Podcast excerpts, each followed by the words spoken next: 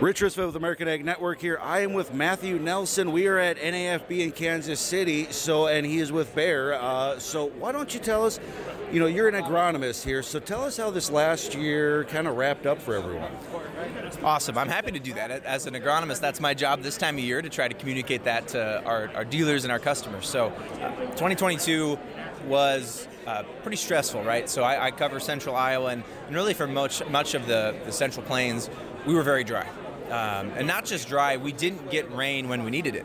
Um, in 2021, we were drier, but every couple weeks we got enough rain to keep the crop alive and performing at an optimum level. So I think you saw yields take a step backwards this year because of that. Uh, in general, though, I think people were still, in some cases, surprised with how much yield they did get despite the stressful conditions. Well, it kind of seems like Mother Nature, in the end of the day, takes care of most folks. Uh, you know, it kind of equals out, right? The yin and the yang.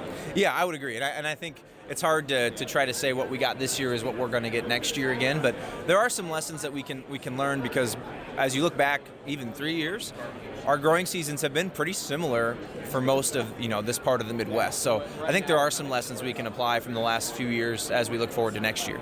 Well, and you know, let's try to be a fortune teller. What are your what are your expectations for next year? That's yeah. I'll get out my crystal ball here. Yeah. Um, looking at the weather patterns, they, they've been similar since 2019. Wet, cool springs, followed by uh, a little bit of moisture in May and as we get into June, and then it really turns dry. The spigot gets shut off until almost the end of August. That's really what we've seen the last three years. This year, the moisture came in the Midwest about August 15th through the 20th.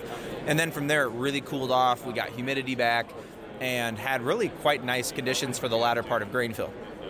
I think if you're looking for a short term trend, that seems to be the pattern that we're stuck in. So, as you think about next year, how can you manage one, obviously, for, for moisture stress if we stay dry? Because we will be dry. Uh, the, our soil moisture deep has not recharged in a couple years, so we don't have those reserves in most places in the Midwest to draw on as we go into next year. That could change if we get a lot of fall rain and, and some early spring moisture, but I wouldn't really plan on it moving that much. So while you know while we we know we'll be dry and, and maybe stressful again, um, can we plan on that weather pattern? If you ask how do you do that, uh, for me it's about making sure that your crops are, are one healthy when we get to the later stages of grain fill. So making sure they've had adequate fertility prior to then, uh, maybe spraying with, with fungicide if you've got disease pressure, and then also maturity. Uh, if you pick, if you plant a lot of shorter season products, they're going to re- start wrapping up their grain fill period in that later part of August, early September.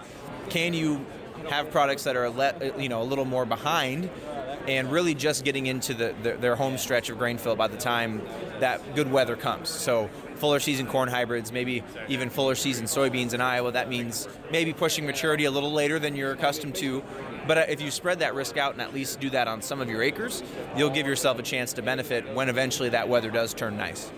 Well, Matthew, thank you for the great insight, and uh, you know we'll look forward to the to the fortune telling for next year. Yeah, we'll see if I we'll see if I'm right, and if I am, maybe I should get into the prediction business. Perfect. Thanks for spending some time with us. Thank you.